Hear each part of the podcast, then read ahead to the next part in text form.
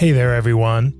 From beautiful Fort Collins, Colorado, halfway between Cheyenne and Denver, and 5,003 feet above sea level, I'm Jeff Haber, and you're listening to No Bed of Roses.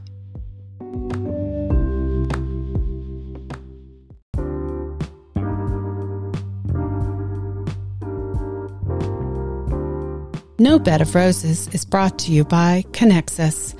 Maybe your company is creating video content, or you're a brand looking for that coveted direct connection with viewers. Maybe you're an established YouTube creator, or you're just starting out. Kenxus Interactive Web Video Solutions enables viewers while watching your videos to simply tap on the items they're interested in, directly connecting them to the merchant's shopping cart to easily purchase those items. This all happens without ever leaving the video experience and without ever leaving the site where they started watching the video in the first place. Kenxus shoppable video content works using any browser on any device. No download, no plugin, nothing to install. Interactive video like you've always wanted it. Find out more at kenxus.com. That's K E N X U S dot com.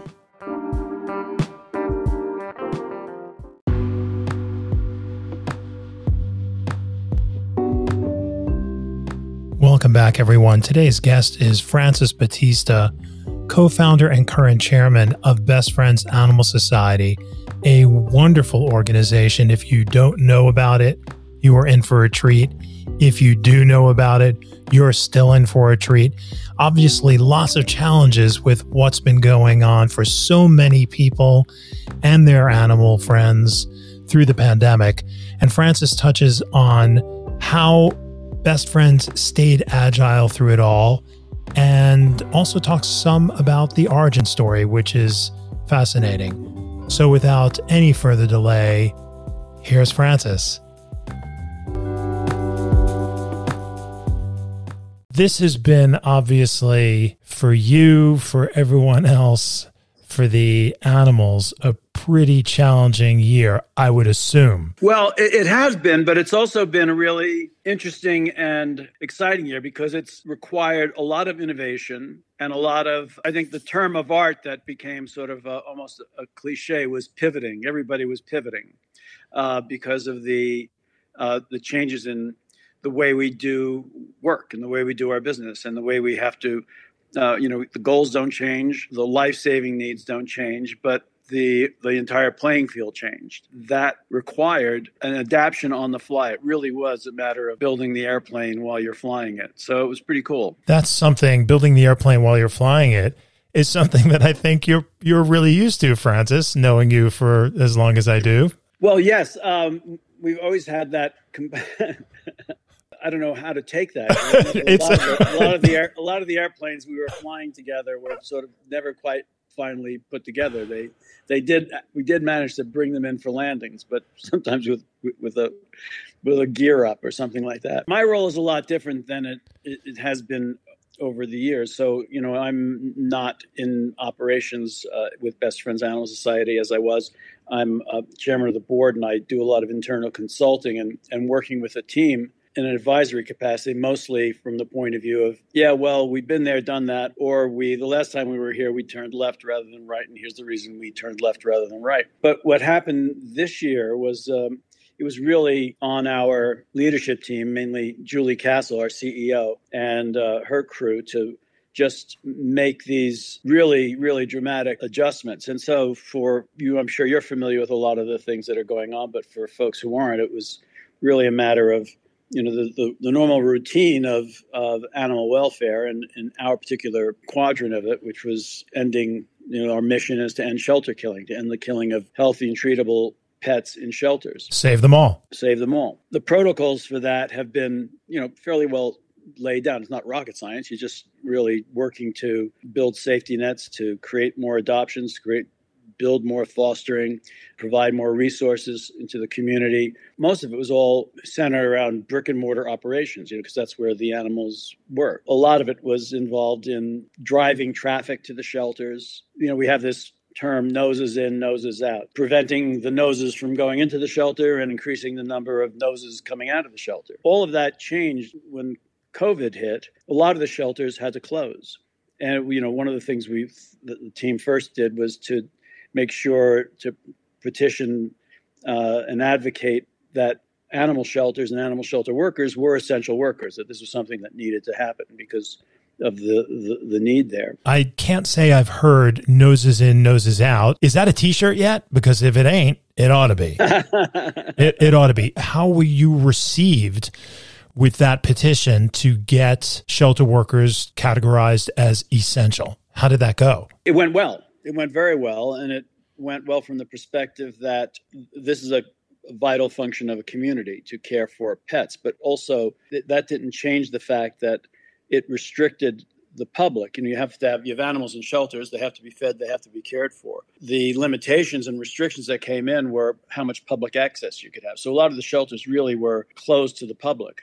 So how do you go about doing pet adoptions if people can't come in and meet the animals how do you do you know all, all of the different things that uh, if you can imagine what a, a, a, city shelter or community animal services operation looks like, it's all very people oriented, people focused. You have people coming into the shelter, you have people adopting, you have people surrendering animals, you have all sorts of things going on that involve person to person contact. And then, of course, you have the whole veterinary side of things with people having to take animals to the vet that they could no longer do. So there was, you know, televeterinary medicine became a thing. But what really happened is something that should have been happening all along. And, you know, one of the things we've known for a very long time, and this is wisdom from one of our uh, movement mentors, a guy by the name of Rich Avanzino, who uh, was the head of San Francisco SPCA and then became the head of Maddie's Fund, had this saying, you know, look, the more animals are in shelters, the more animals die.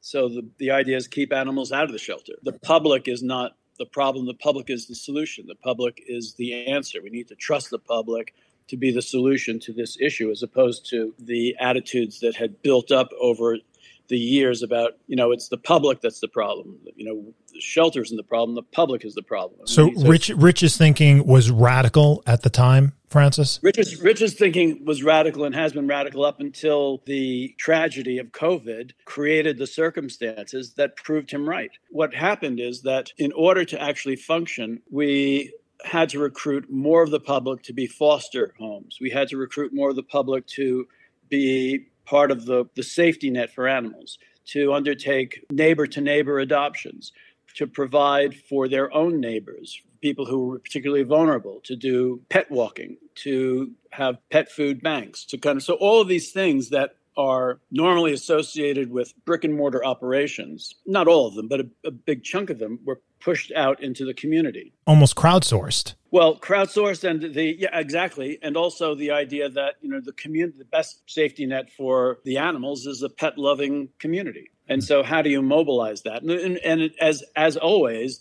the public was you know way ahead and so there was a, an immediate response to and willingness to step into this role so uh, multiplied by the fact and i'm sure you've seen a lot of this that a lot of people uh, were stuck at home and adopted pets as companions. We're one of those. We have Malibu, our 10 month old COVID pup. The thing is, well, what happens when COVID's over? Well, don't worry. The, put a pet with a family and the pet will do the rest. That relationship and that bond is very powerful. This idea, and it's an idea that Best Friends has been pushing for a very long time as well, the idea that really where we want to see sheltering go to is that the shelter, rather than being the kind of place that we've come to expect it to be, where animals are housed and in stressful environments, and a lot of them are put down, and you know all of that kind of thing. The shelter should be a community resource center where the administration of the work is really to help the community better care for their pets and to push more of the animals that would otherwise be in the shelter out to the community as fosters and adoptions and, uh, and the like. So, what we saw over the past year was actually a dramatic reduction in shelter killing as a result of this. And is, is again simply the simple fact is what Rich back in, you know, however many years ago, well over 30 years ago, said the more animals in shelters, the more animals die. We need to keep animals out of the shelters. We need to keep uh, animals in the in the community and have the community be the, the resource for them. Three decades later, it takes a pandemic, a global pandemic, but it proves up. It does. And also something that's facilitated that is, of course, all the tech that's now available. Apps, people are able to connect with each other very easily. They're able to provide fine support. They're able to find other adopters. They're able to use these televet applications to be able to get with the veterinarian via an app. Technology has been a tremendous asset in all of this as well. On top of the tremendous need that was created by the demands of the pandemic, there was this infusion of technology and an uptake of technological tools to be able to facilitate this. The whole thing has been at once incredibly challenging because we have, for the organization, we have staff who are now, their job description has changed dramatically. And for a lot of people who are located in cities, so we have operations in Los Angeles, operations in Salt Lake, operations in New York and Atlanta. And in places like New York, they were on lockdown for a lot of big chunk of that time. So they couldn't even go into their into their facility. The facility itself that we have in Soho, a beautiful setup there, was closed. How do you do that work that you were doing out of a cool uh, walk up and high traffic area to now in a method that meets and matches the needs without having that facility and without having people on the ground handling the animals? And so all of those things had to be worked out, and each one of them in each community is different. For example, up in uh, Salt Lake, they, they had goals. Every year we, we always have a goal. We're going to adopt out more animals this year than last year. But right now, because they didn't have that same dynamic, they keyed their metrics and their goals not to what they did in the past, but to what the shelter and what the community needed. So they were doing drive up adoptions, video meet and greets, and a lot more video vignettes of the animals. In Los Angeles, where there's a huge kitten problem, there's also a, an injunction that prevents TNR, which is a trap neuter return, which is a, a management tool for community cats. That's been pro- prohibited by an injunction that was filed years ago, but it's now changing. But in the, any event, the limitations on that mean that there are thousands upon thousands of kittens that enter the shelter. And most of them are you know under eight weeks old. And if they were to just simply go into the shelter they don't have the resources to bottle feed them and take care of them. So most of those animals were being killed. So, for example, when we started uh, the No Kill Los Angeles Coalition, NKLA, there were 23,000 animals that was our baseline the year prior that were being killed in Los Angeles. A majority, you know, animals, what, what proportion? Kittens, cats, well, dogs, seven, puppies? 7,000 7, of those were kittens under eight weeks old. Animals that were, if you just can see them along for two or three weeks, they become the cutest, most adoptable, adorable animals in the shelter. They fly off the shelves, but they were being killed because the shelters didn't have the resources to care for them in house they're very vulnerable to disease and susceptible to any of the things that are flying around the shelter and they didn't have the the foster networks to move them through. So first year we did this, or or over the past few years when we were building this, we had this huge kitten nursery operation in house where it was like the entire operation was turning over kittens. And then we had foster families coming in, 24 7 operation with people bottle feeding neonatal kittens down the corridors in this room, that room, and everywhere. The whole place was just jam packed with kittens. This year, that was all pushed out to volunteers and to homes with support from the team. Rather than having animals go into even our operation, they just went straight into foster care. And then in doing adoptions, they would do what we call drive-by adoptions. It was all kind of organized and, you know, it was all set up with whatever tech methodology they, they needed to do. All of these things are transformative and they will have legs because they have changed the way work is being done. They've saved many, many more lives. Any negatives out of it, Francis? The negatives out of this situation generally is going to be the tail end of this. What happens if you know 30 or 40 million people lose are evicted with their pets. So low cost affordable low you know affordable pet inclusive housing is a big problem and a big issue that's may or may not hopefully it will be cut off by appropriate actions by congress but who knows? That's a concern that's looming. The other thing has been also you know we have 800 staff around the country. As i was saying their job profile has changed. And for a lot of people that meant changed dramatically from being a kennel worker, an animal caregiver, a direct hands on person in one of our regional centers relating to the public, an adoption coordinator, greeting people at the door. So all of that and those roles have changed. And so there's a big emphasis on how do we make all of this work for our staff without lowering ex- performance expectations for the animals and also how do we provide security future for staff whose jobs are in complete flux so that has been a major challenge and they the teams particularly as i said julie castle our uh, ceo just handled this amazingly well. So we didn't go through any layoffs. Her and her team figured out how to reorganize our work and our operations to sustain our team, readjust work descriptions and job descriptions. And if people were say, well, look, you know, this isn't what I kind of signed up for. I really wanted to be doing this kind of work. I appreciate the opportunity. By the end of the year, October, and running through December, people who were unhappy or un- didn't feel they were really qualified or didn't fit their anticipated role with animals, they were given a voluntary uh, separation package if they wanted. It was incredibly generous and provided, you know, extended insurance and various other things and a separation package based on however many years they've been working.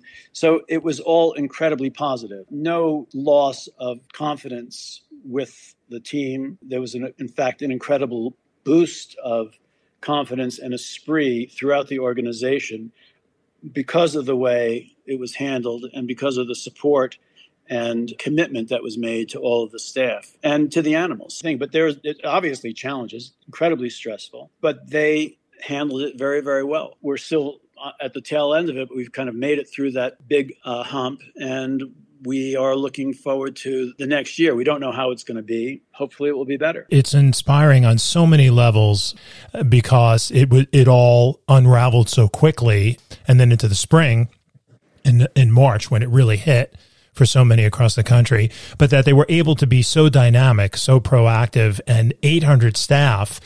The care that I know is emblematic of of best friends was was widespread, not just for the animals, but of course for, for the people. Even though the facilities and the operations they were working in changed dramatically, and in some cases were shut down for the entire time. And just the whole thing has so dramatically changed. You know, the customer base, the animals, has not changed. The work been had to be reconfigured. That had so many moments of excitement and celebration and collective congratulations to people that it really continued to maintain this esprit. You know, when we had people who were potentially sitting on their hands from whatever level, we said, okay, well, look, let's call our membership, check in on them, make sure they're okay. We're not going to ask them for money. We're not going to, you know, this is not a donation request. This is really simply to call in. How you doing? In, yeah. How you doing? How you doing?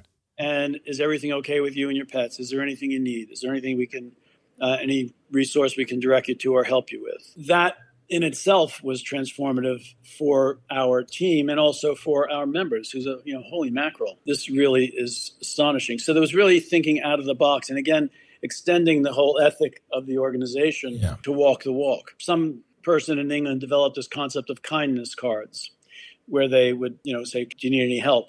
Well, we put those, we developed those for our action teams, and they went around putting them in mailboxes in their communities, letting them know that if they need help with their pets, if they need pet food, if they need a dog walked, if they need a, an animal taken to the vet and they're unable to because of um, if they're in a vulnerable population and can't or concerned about getting out of the house, how can we help? And these weren't just that it was best friend staff. This is kind of an army of volunteers who are out there putting these things out to people and building that community base. So it really was a remarkable uh, and cr- incredibly creative way of, of doing all of these things. And every day was uh, idea that had percolated up, was bearing fruit, was being celebrated, and uh, was beginning to move the needle in a, in a, in a new way. And so this kind of really dark cloud that had descended and this sense of gloom and doom and that was just the pall that was over everything began to lift pretty early on by virtue of the fact of these really creative ideas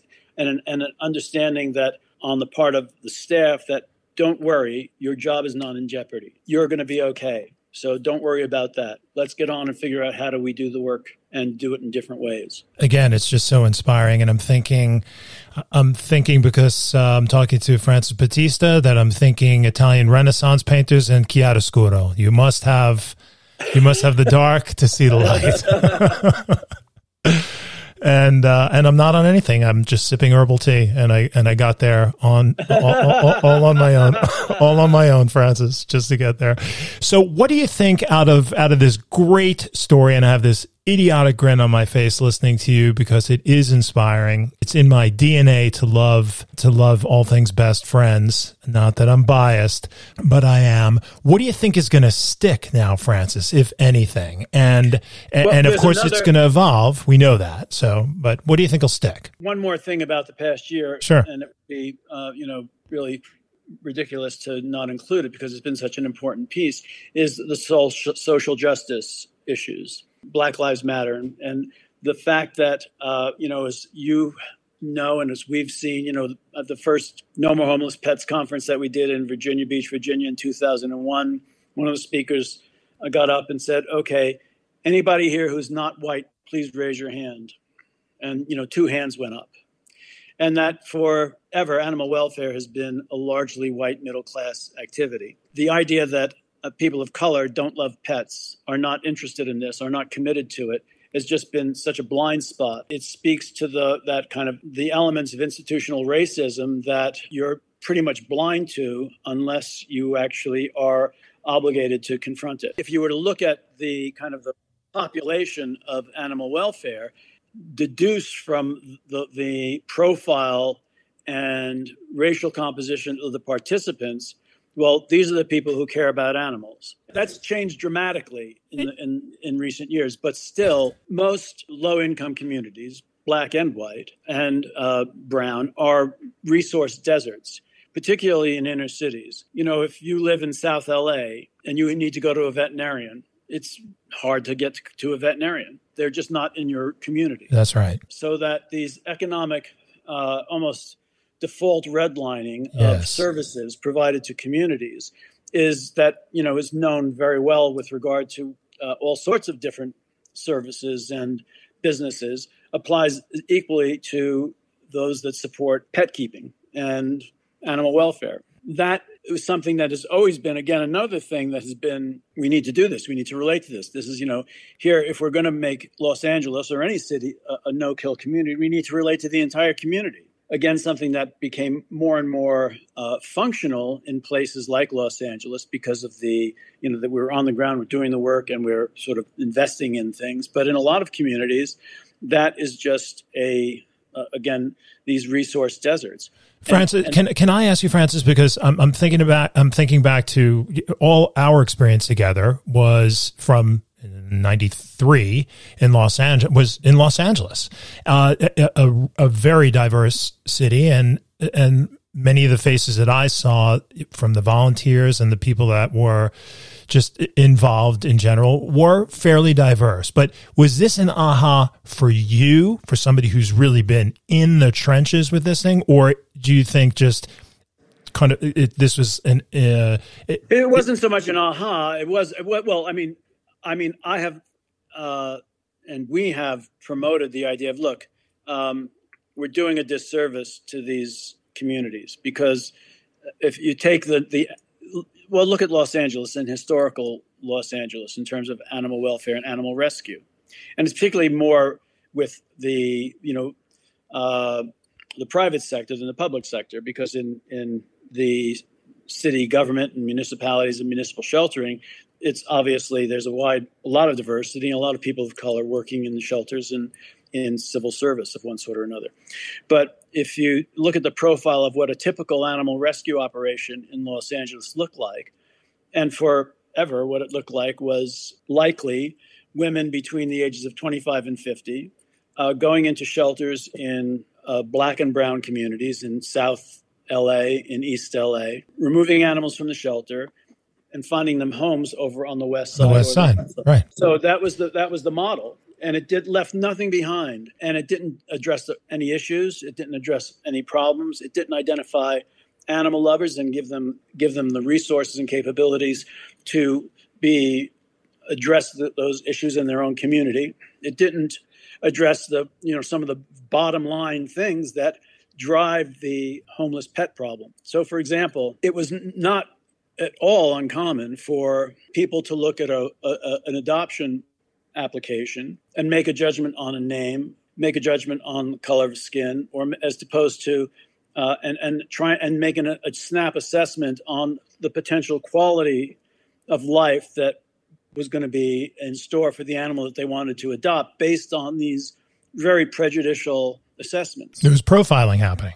It's profiling. Mm-hmm. You know, when you think about it, the, the logic of that is really screwy. So when we opened up our Mission Hills uh, operation in Los Angeles, that we took on operation of one of the city shelters that was in the North Valley and adjacent to Sylmar and Mission Hills and Pacoima and those communities. I remember that. Yeah, I remember. What the result of that was, especially when you drop the barriers to adoption uh, and say the only qualification for you know placing a pet really is you know do you love do you love do you love your pets? Love this animal. Uh, yeah. Yeah, and so but then if you think through that well, now rather than someone in that community having to go being denied an adoption from uh, someone who can provide a pet that's already spayed or neutered, already has its shots, has uh, you know a health record, has they have a relationship then with someone who can provide backup for them in training or care. They have a relationship with someone who can hook them up with veterinary services, rather than someone who's I, can't get I can't adopt a, a, dog from these guys, so let me go down to the local breeder, the guy down the street, and who's going to be my my where am I going to get my shots? Well, the, the guy who does dog fighting, he's he he gets right. I can get my shots from him. Right. So what you what the effect of that profiling was was to box in these folks, animal lovers, and deny them the relationship that they might otherwise have, and then also compound the problem because now, rather than having an animal that's already fixed, they have to overcome the hurdle of to be able to spay or neuter. Rather than having to get an animal that already has its shots, a health record, they are left in mystery and they may or may not be able to get their shots. So then all of that then just kind of multiplied and exacerbated the, the problem in these communities. And so you have what you have is a, a self self reinforcing and self perpetuating cycle. Yeah. Well, it's yeah. it's really an imposed cycle yeah. that says, well, there you go. See, they don't care for their animal. Mm-hmm. Look, they're all sick. Uh, they none of them are fixed, and it's such a was so stupid and short sighted. And when you work backwards from the actual result, so now what's happening is you have a engagement of people who are animal lovers. You empower people who are able to do more in their community.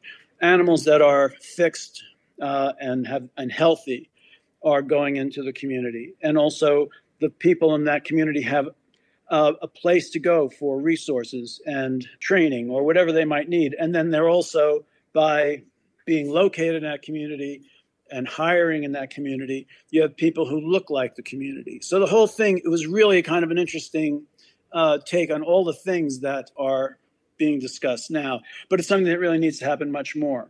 And so, what is that? So, I was going to say, so you had, in a sense, this this uh, beta test with Mission Hills. You've got all this data. This has also proven itself, as you just described.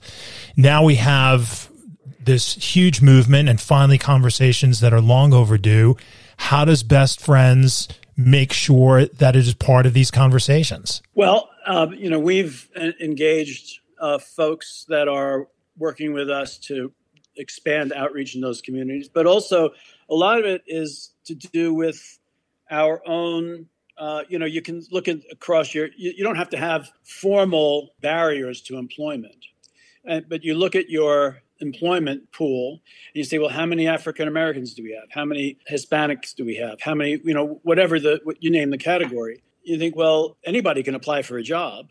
Well yes they can.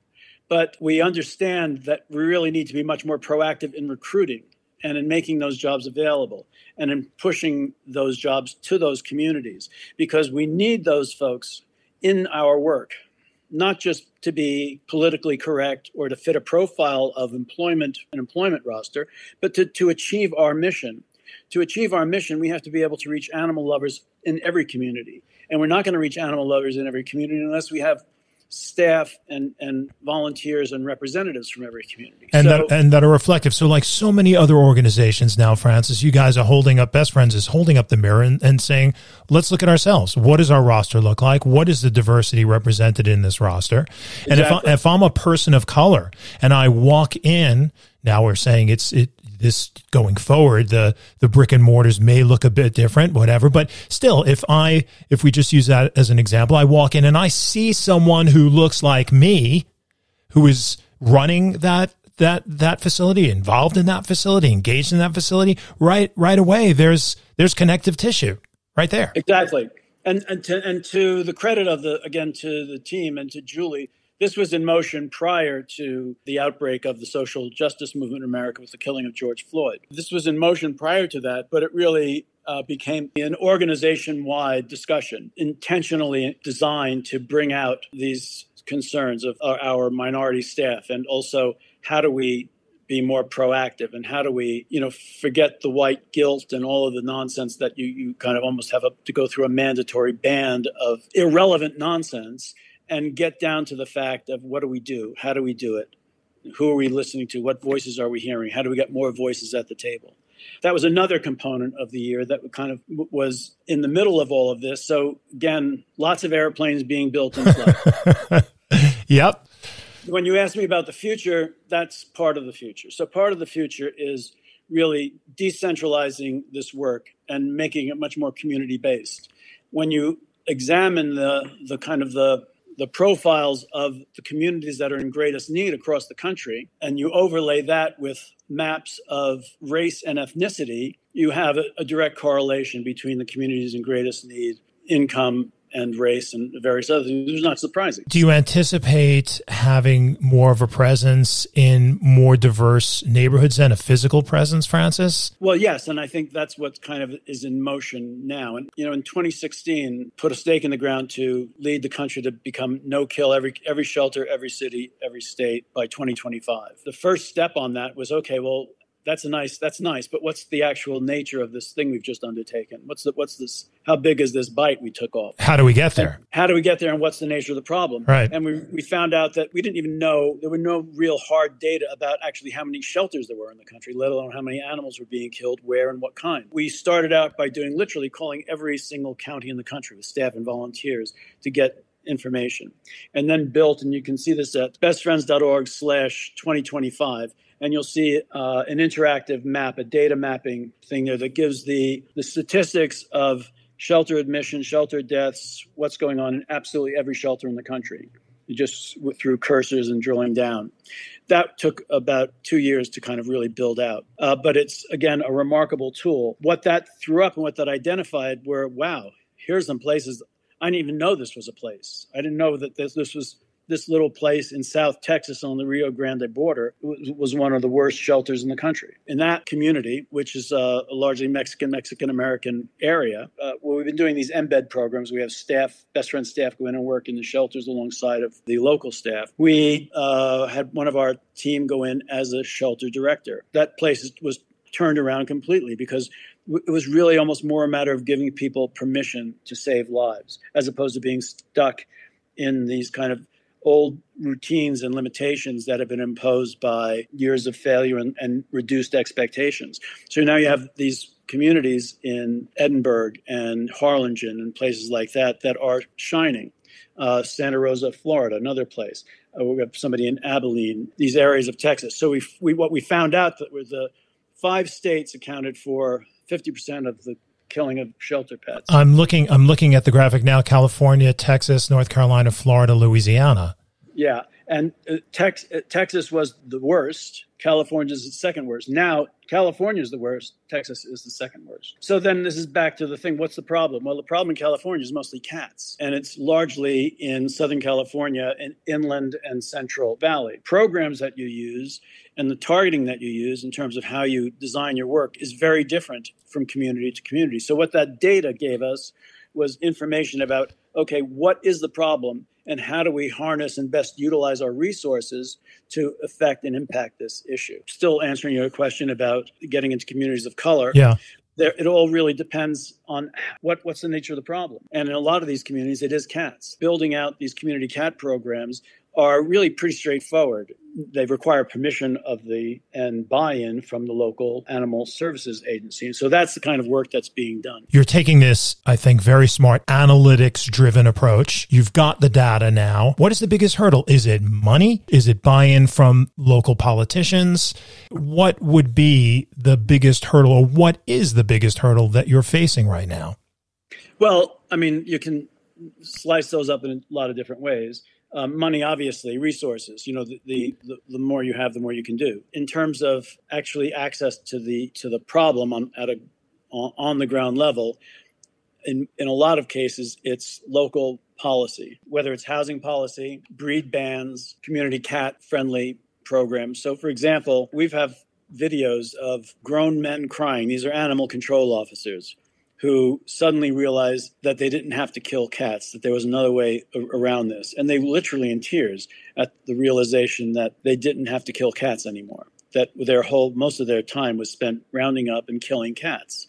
Nobody wants to kill animals. I mean, you just have to sort of take dispel the thought that people you know get some kick out of killing homeless pets nobody does being able to give folks the tools to not kill pets to, to fulfill their expectations. But the thing was often that there was so much doubt uh, about it that no, it's not going to happen. We've been doing this. We've tried. We've tried this. We've tried that. It's just an unfortunate fact of life. And to see them change, and this has happened in places like Baltimore, in San Antonio, in Riverside, California, uh, Albuquerque. Just from releasing them of the burden that they have been under, Francis? Well, they're, they're having this reaction, is what you're saying? Yeah, and yeah. releasing them from that burden, but yeah. also giving them, demonstrating to them, contrary to their expectations. Again, the public is more than happy to accept and support life saving programs, however they're designed. And if that means, hey, you know, you called in with a with uh, a problem about you know cats, uh, so here's what we're going to do. We're going to trap those cats. We're going to spay and neuter them. We're also going to do search of the community here. We're going to trap a bunch of other cats around here, and now we're going to manage their population. We're going to spay and neuter them. We're going to return them. Um, and if you need some help feeding or whatever, do whatever, we'll help you with that too. So, um, and 90% of the time, that's absolutely fine. And what that was not expected by most animal control people because all they ever dealt with was the complaint. So they only ever saw, you know, the, the negative side of the relationship, and they didn't have the, the resource or the opportunity to show and, and present the public with the other side of the picture. We'd go into these communities, we'd run it, we'd, we'd put one, our staff in, hire people to run the program for uh, either we do it as a mentorship basis or in a full time embed basis. They're in there for three years, training people, building the, the program, and then hand it back over to the city, and the numbers stay the same. They maintain that level of life saving. It's really amazing. And so, this is a program that will get even more push now, or this is just one of the programs that's active for Best Friends. A pri- it sounds like a priority program because you're saying, hey, the problem here, it's cats. Well, is well the problem is cats i mean that's the big problem across the country so really advocating for cat and community cat program friendly regs locally uh, is what is uh, the issue here. So, you know, I mentioned that thing about Los Angeles. Back in 2009, Urban Wildlife sued the city for their TNR program, their trap, trap neuter, neuter, claiming that it was a violation of CEQA, the California Environmental Quality Act, which is normally something that, you know, if I'm going to build a, a, chemical plant in Laguna Niguel, I have to kind of get a, you know, do an environmental study to demonstrate that I'm not going to, you know, contaminate the wetlands or whatever it might be. Right. The idea of taking a cat out of the environment, removing its reproductive organs and putting it back is somehow affecting the environment was, you know, lunacy. But the city argued the case very poorly. They they in fact claimed that they didn't have a TNR program, but and and they didn't in all to all intents and purposes have anything that they were actually doing, but they had a almost a paper program on their website. The complainant just printed out the, the, the, city's website, brought it to court, and the judge says, "Well, you got one, and did you you need to have an environmental quality act? You need to do a, an environmental impact study." So that languished for years. Now that's been taken care of. But through all that time in Los Angeles, we could not implement any of these types of programs. In fact, the city shelters were prohibited from even giving advice about feral cats or community cats or recommending someone to an organization that did take care of community cats. When we took on the operation at Mission Hills and were utilizing that building on a fee for services rental arrangement, we couldn't uh, advise people on community cats. And we can even talk about feral cats. We had developed a code word called pink cats in order to be able to have any. and this is this is just to avoid potential uh, litigious behavior by somebody, Francis. Just yeah, p- printing it off city, the website and poning it up and going, nope, look, you can't do this.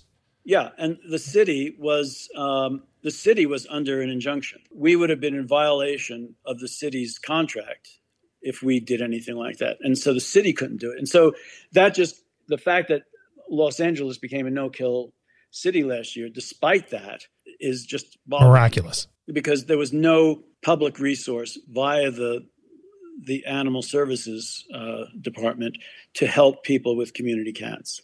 And so the only thing they could do was get a trap, bring them in, and they would be killed. The, the, the lunacy of that is that the numbers kept creeping up over the time of this since this was in place. And what that meant was, well, then obviously there are more cats out in the environment, which means more of the urban wildlife that these folks were originally trying to protect have to be being killed because there are more cats. That's right. Because you're not you're not allowing the only sensible management tool to be utilized. So it was a, an entirely self-inflicted wound. But now, I, hopefully, we're through all that, and there's going to be a new opportunities in the this coming year. Now you say hopefully. Why? Why? Why is it hopefully? Well, I think it, I, they they it's you know everything takes a long time to, to percolate through because it'll be protested. They'll have another you know they'll have to kind of deal with another complaint. The environmental impact study was completed there was a uh, recommendation that was approved to approve community cat type programs, and that will in- inevitably be challenged. But it, right now, it's all going. It's all go. And I, am just curious, Francis. The challenge comes from someone who has what? I mean, what what do they have to gain by challenging? Is is you know, there's historically been this, and you may have seen it with Audubon or the Smithsonian. You know that cats are the number one enemy of the songbirds of the, of the world. Right. You know, if the cats killed as many birds as they say, there would be no birds. And in fact, the biggest threat to birds is loss of habitat.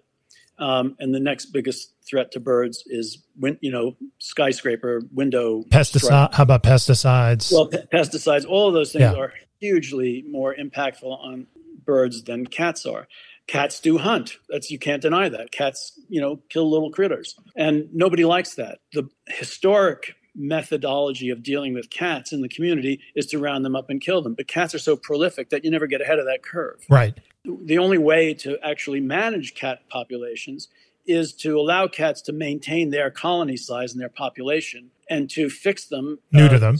Right. spay, new, spay or neuter right. them so that they're not reproducing but they're occupying turf. And so they're not going to be replaced by breeding colonies. So eventually you reduce those colonies and you reduce the numbers of cats at large. If you don't do that, what you're doing is just inviting cats to be more and more productive because they, they, they fill the vacuum. And you then you get more cats at large who are untended, unfixed, if they're going to kill critters, they're going to kill critters. But you gotta, but you're just hurting yourself if you're trying to protect mice and rodents and uh, lizards and birds and you know small animals in the environment. You're hurting yourself if you think that the solution is to just kill cats. That is not the solution. Now, it seems logical. It seems once again data driven, and yet someone will be able to pony up an argument and will contest what you're saying. Indeed. And I think when you get down to it and you really dive into some of this, you just get a lot of people who are, uh, what do they call it? Realophobes or real something, some term like that. That means cat, people who are really phobic about cats. Oh, really? there is there is a there is a category of psychological uh, condition that really is just phobic about cats. When you get down to it, you realize that well, if they were really interested in and because you do you you meet people who are genuinely concerned about this problem as we are when we're animal lovers we don't right. see and you have folks who have made a study of this and who are conservationists and wildlife folks who understand this and who support it and then you have folks who are just really just off the deep end hostile to cats. I'm watching right now on PBS, Francis, uh, all all creatures great and small, James Herriot, the adaptation of James Herriot's book, and one of the vets says it's it's the animals that are easy, it's the people that are the problem. right? Absolutely. Yeah. And, some... and, also, we have studies on this as well. We have studies related to the efficacy of community cat program, programs and TNR uh, in reducing at large populations of cats. And so it's, there's no question that this works. Uh, it's simply a matter of getting over the hump of the idea of this mindset that you know killing things is a solution to anything. Let me make an abrupt shift in gears. In your wildest imagination, from the time that you guys had the idea, and I've heard the stories, and maybe you can share a little bit of this with us, the genesis of Best Friends to where you- uh, we were standing somewhere and we were looking out at the white cliffs and the canyons and there was you know i think it might have been an all staff week and we had you know 500 people on angels landing having a celebration. And he said to me did you ever imagine that it would come to this? And i think and i'm, I'm not i don't know that i can swear but i said f no. Uh, and uh, I, that's that remains the same. It's still a boggling and uh, humbling perspective on things. I mean, we came here, uh, a group of us in 1984. Uh, there was no, it was raw land. And here uh, is just in case, because in case people don't know, this is literally heaven on earth to me, Angel Canyon in Kanab, Utah, the, the place that you found, right? Yeah. It's now about probably about 5,000 at the time, it was about 3,000 acres of uh, raw land in southern Utah.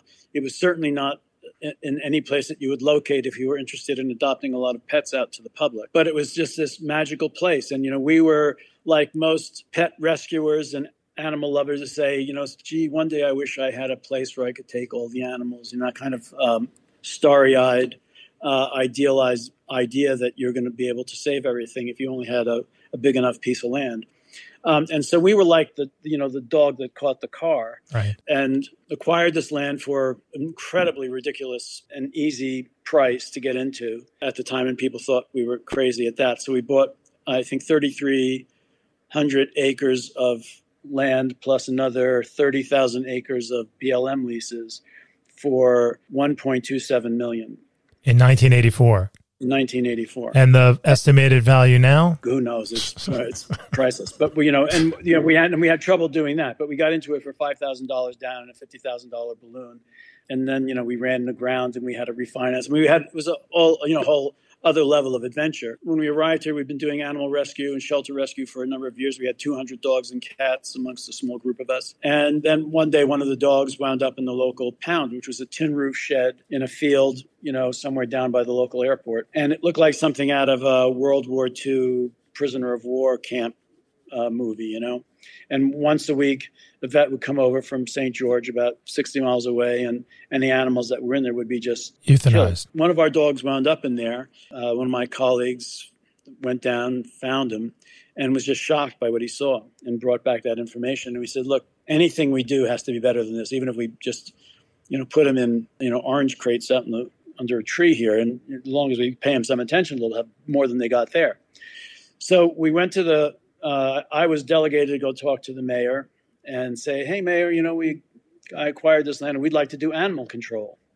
And he was watering his flowers in his front yard, and he had one of those kind of you know fan spray attachments on the end of his hose, was waving it back and forth. Looked at me and said, "Okay, like you know, we could have been making sausages." right. And really, we what's your no name idea. again? Okay, okay, said, okay. So what next? So um, come in and talk to the uh, the chief of police on Monday. So Faith, who was another uh, one of the founders, went in and spoke to him, and she became the de facto animal control officer for three counties.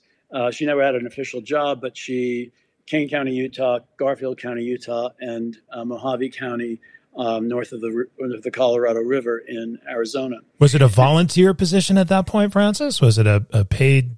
No, it wasn't paid. Yeah, okay. No. Is it volunteering? Okay. And you know, she would get called up every time there was you know a domestic case, dog at large, dog running down the street, guy arrested with uh, drugs in his car, dog, dogs and drugs in his car. Every situ- imaginable situation, Faith was called. So she was out day and night working with the police and on calls. And then the rest of us were kind of tied into different things. We started getting, you know, just public requests and complaints. And I remember one situation where somebody said, "Hey, I got some cats under the my trailer here. Uh, I don't want to kill them, but I don't have much choice." You know, it's that kind of story. And so, okay, we'll be down. Sixty-five cats later, um, oh, some know, so, some cats.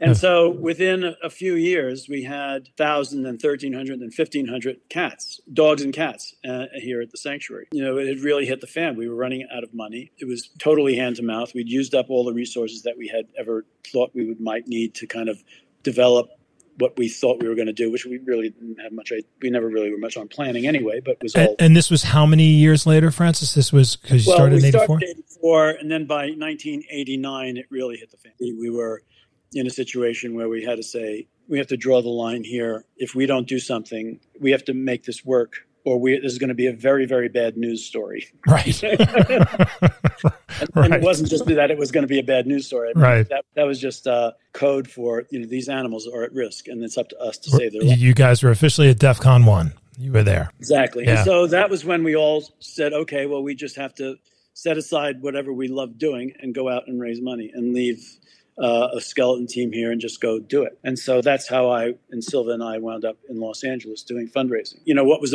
amazing about Los Angeles and the work that we did there was that, you know, we went out there in 1991 started really doing tabling you know putting out tables outside of markets asking people for money talking about no kill the idea of no kill just blew people away people would see a sign that we hung off this card table that said best friends best friends no kill animals people would run across this parking lot no kill. Wow, what does that mean? You know, and you had that table and that sign in front of Erewhon, 1993. That's where I met you guys. Exactly, and we did that for a long time. And the thing is that you know everybody eats, and so we met agents, directors, celebrities, people in the industry, people like yourself who were incredibly uh, skilled and capable and committed and willing to help. You know, we were there in we arrived like penniless uh, with a three dollar a day stipend for food. Is this true? Yeah, and we'd you know scrabble things together. We'd bring bag lunch and do whatever, but it was three dollars to actually buy something. Were you guys living um, in the valley then, France? Where were you? We were staying at a, a Holiday Inn Express in Panorama City. Oh my gosh! And coming and, and, coming into coming into you uh, you were in Santa Monica and West LA and right well, and, and, and to begin with, in Hollywood. Know, that's right. Somebody set us up uh, set us up in places like Glendale. We thought, boy, Los Angeles sucks. there's nothing here. nothing against Glendale, folks. No, Glendale's an awesome. It was nothing against Glendale. no, absolutely nothing against Glendale. But it was kind of like you know, you know, it was like imagine the most desperate place in Glendale. She was sticking us in the worst possible. On Sundays, Silva and I would drive around and go, "Oh my God, look at that! Why are we over here?" Why are we? So then we discovered Mrs. Gooch's in places like that. Yep. Erewhon. The thing that was so amazing about Los Angeles was, at, certainly at the time, and I think it probably still is, it's a city of hustlers. And I don't mean hustlers from the point of view of con men. I mean, you got to hustle. Uh, you have to recreate yourself all the time. You know, all these people in the industry, you're on a project, you're on a job, the job, the, the movie's completed, you need to find another job. Yeah, in a way, it was the yourself. the original gig economy, right? I mean, for the exactly. city city of freelancers. Yeah. And so the idea of you know being and you had to be put yourself out there and extend yourself and be committed to things. And the fact that we were in that way, I think resonated with people and they kind of took us on in so many ways. So within, we were there in 91 two years later, we were doing celebrity benefit at the Chateau Marmont. You know, and then we did the next one year after that that you uh, stood out in a parking lot all day. That's right. at Saddle Rock Ranch. Um, That's right. So and and then you know we were parking uh, lot. That was no parking lot. It was a field with four foot, five foot high grass that we were parking cars in. Ultimately, that was no parking lot.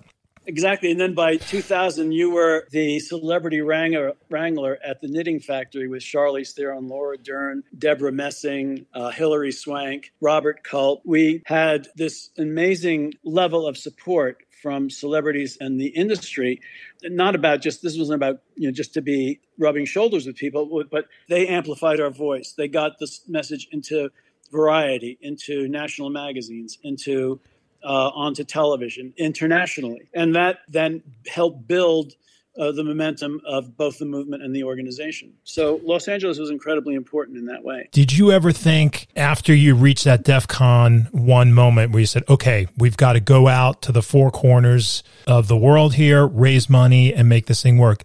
Did you ever think, even though you were getting that momentum in LA, that maybe you did bite off more than you can chew and it's too big a row to hoe? You know, we used to sit outside, raise money, call in at the end of the day, let the, the team here know what we how much money we'd raised. They had the checkbook for the Bank of America in LA. We'd make a deposit and they'd write a check to pay a bill. It was like that. Was, everything was kind of, you know, you had to be, extend your level of commitment and acceptance and kind of accommodation to the fact, I guess I may be here in a wheelchair at some point on a walker. If it, that's what it takes, that's what it takes. So you just had to really extend your yourself and, and make that psychic room to accommodate whatever circumstance arose. And it was kind of a, you know, a lot of times it was kind of of a bit harem scarum. So many miraculous events. One time, 1991, we were about to run out of pet food here at the sanctuary. It was li- literally a, a do or die moment. And we were down at the Hughes Market in Malibu, day before Thanksgiving. And Silva meets this guy who says um, he's standing there watching, listening to her talk. And then he hands her a card, and she can only read. It says, Kal Kan. He says, "Oh, she says maybe you can help us with some food." And he said, "Well, that's what I was thinking." He says, "She said, oh, but you know we get it by the semi, and we're in Utah." He says, "That's okay, we're international." Then when she got into the light, it says, uh, "I'm not going to say the guy's name, but Kal Kan, president." A, a, week later, we had eight semis of food at the sanctuary. True story uh, again.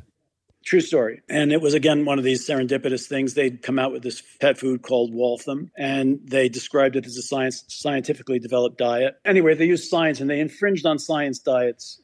Right, Hills hillside diet, diet right? And so yeah, they yeah. had to dump all of it. They had warehouses of this stuff that they had to dump and we had it in Salt Lake. We had it. It was like it, it's kept us going for the next year. So your your your manna from heaven was Kal Kan mislabeled dog food. It's actually Waltham. It wasn't necessarily mislabeled. I got caught in the squeeze. Infringement. Of a, of a yeah. They became great supporters and sponsored a number of our events. They paid for the work that we were doing out there, helping trying to get people to the vet during the riots, after the riots when things were kind of shut down. That was another cycle, and then the the earthquake when we created a you know we're out there trying to raise money for the animals, uh, and people are saying, hey, you know, uh, there are riots going on. Uh, and then the other was, well, you know, there's all this debris around. It was like this crazy. That was 94, Northridge quake. 94, yeah. Yep. And we got rolled out of bed and where we were staying. And then you know, had to go stand out in a parking lot while the check for the gas leaks. We create, we set up a lost and found pet hotline to support people to help people relocate their animals that had been uh, displaced by the by the earthquake. Set up a phone tree and helpline and volunteers to help people navigate the system of where to how and where to get their pets, how to find their pets, how what the most likely location might be. If it's a cat, it's going to be you know look in your backyard. They're going to hide. If it's a dog, you're going to have to check the shelters for countywide and you know into neighboring counties. And for, and for a little bit of context on this, Francis, where earlier you were talking about how with the pandemic, the technology in a, in a way really met the challenge, and we were able to do things that we could never really do even just five years ago. Uh, the technology was affordable, scalable. You're talking 93, 94, setting up a phone tree, getting this communication. That was like I'm cranking up my car with a hand crank time when you think think back, I mean, I'm thinking about the early you know, I didn't even know it was called a super adoption event, that first one that we worked, where we didn't even have radios. We go, hey, go tell Francis we were like runners in World War One, running across this giant field, these parks, to get from one place to another, and then try and find each other and communicate. This is how you and Silva were making these things happen. And this was in the earthquake. You set up a phone tree. You just said it like you just did it but it couldn't have been easy. Well, it wasn't, but it was okay. How do we how do we help? How do we stay both relevant and also be and contributive? And those super adoptions that we did, the first few that we did were really interesting and fun. And I remember the time. Do you remember Vincent, the guy who was he was a homeless person, and, and Silva came up. There were a group of homeless men there. This African American guy, Silva, said, "Look, just so you know, we're going to be loading in a lot of stuff. We don't not you don't need to move, but we just wanted to explain to you what we're going to be doing here." And this is when we were getting all of our equipment and tents and tables and everything. He said, Well, can I help? And Silva said, sure. And, you know, Silva was kind of frantic with clipboards and this and that, trying to organize where things went. We were much less organized than we ultimately got. On that first day, after meeting this guy, he was obviously demonstrated his reliability. In about 15 minutes, she handed him the clipboard and said, "You organize it." and so there was this homeless person. She was, she was, he was Silva's right hand person and he was kind of running all of these different people and things. It was really quite remarkable. Uh, and well, then we helped then we helped him get a job. And anyway, you guys really redefined grassroots. Totally, and he was a, a you know a, a, wonderful man. He just hit hard times, you know, and had some personal problems. You know, he'd been uh, an army intelligence officer. He spoke German. He was. Uh, you know, he lost his shirt doing day trading. Uh, he was, you know, it was a lot of different things, but, and he had a drug problem, but it was, he was really a really, really wonderful man. We were able to help him and, you know, made it a few steps up, sort of plateaued, but he got out of the, where he was at. I think, if nothing else, Francis, with these great stories and you guys rising to meet the challenge of, a global pandemic, we come out with two t-shirt ideas is what I'm feeling. And that's the nose in, nose out. And then best friends 1984, 2021, no effing way. I think, uh, I think maybe those, those ideas might have legs. I could go down the rabbit hole with you forever because these stories mean something to me. Hopefully, they mean something to any of the folks that join us and listen in. I, I want to thank you for sharing them, and I want to thank you for for starting this uh, on a I don't know if it was a whim, but group of friends that had maybe not the clearest vision and then pressed through incredible challenges and continue to do so, whether we talk about whether it's earthquakes or hurricanes or riots or now the global pandemic and having a team of now 800 diverse staff sounds like it's about to get more diverse. I just want to say job well done, but it's still going. It's, it's still, still going. going. and the and the folks we handed it off to are smarter, more capable, in so many ways, more creative than we were. I mean, we had a, a big, crazy idea. Uh, we, you know, we had to kind of figure it out from the seat of our pants. It was scrappy and often failed, but right now we've got such an amazing team. I can't say enough about them. It's I can hear it in your voice. And l- let me just ask you a quick thing, and then and then I can let you go. Is it, Julie is the CEO now? How many of the original founding group are still involved? A lot of us live at the sanctuary, but you know, a number have passed away. About thirteen of us are still active in the organization. Out of how many in that original group in the founding oh, group? I think really probably 20 odd. That's pretty impressive. Still, still pretty odd. still pretty odd. And is was Julie part of the original group? No, Julie was employee number 17. She, Julie was on her way to law school at the University of Virginia. You know, came from a very connected uh, Utah family, uh, was headed for, you know, a, a career in law, uh, probably corporate or Washington law. One of her, she was on her way back from a, a farewell to freedom trip to Mexico with some friends uh, was kind of uh, grimy, dirty. Her friend insisted on swinging by the sanctuary because she was sponsoring a dog. Uh, Julie saw it, talked to a few people, got caught the vision, and mm-hmm. was hooked. Called her father and said, "I'm not going to law school." And will her father speak the words "best friends" to this day? well, sadly, her father passed away, but it was something she, he really had a hard time with. She's a whole other story and a really interesting person and an incredible leader.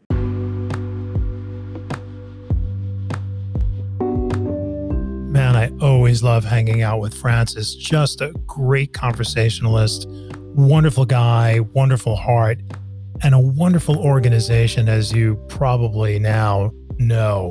If you ever get the chance to visit the sanctuary, you will be blown away, guaranteed. The first time I went there with my wife, more recently took our twins it's just, it's truly, truly magical. And it is in the gateway area. If you haven't been to Kanab, small town, but gateway to Zion, Bryce, Grand Canyon, not too far away. Just really special, special country. And the new Best Friends Roadhouse Hotel, newly opened, 54 rooms, I want to say, and all this forethought for people and their pets. So just just a, a fantastic place, a fantastic experience, great way to visit the sanctuary and experience what they've been able to do over all these years and through all these challenges. I can't say enough good things about them, but you can find out more for yourself by going to bestfriends.org. And of course, they appreciate any kind of support or donation. But really, I can't stress enough if you get a chance to make that trip, you will not be disappointed. Fun, fun trivia fact Angel Canyon is the scene, and Kanab in general, of many of the westerns that Hollywood has made famous. And if you were a fan or know of the original Lone Ranger TV series, where the Lone Ranger's up on the cliff with Silver, does that opening sequence, it was shot there in the canyon. And yeah, it is that beautiful. Okay, I could go on and on, but I've already done too much talking. So thanks again for hanging out. I hope you enjoyed hanging with Francis and myself. We enjoyed having the conversation, and I look forward to more with Francis. Until then, stay safe and remember, you will find no bed of roses wherever you find fine podcasts. See you soon. Bye.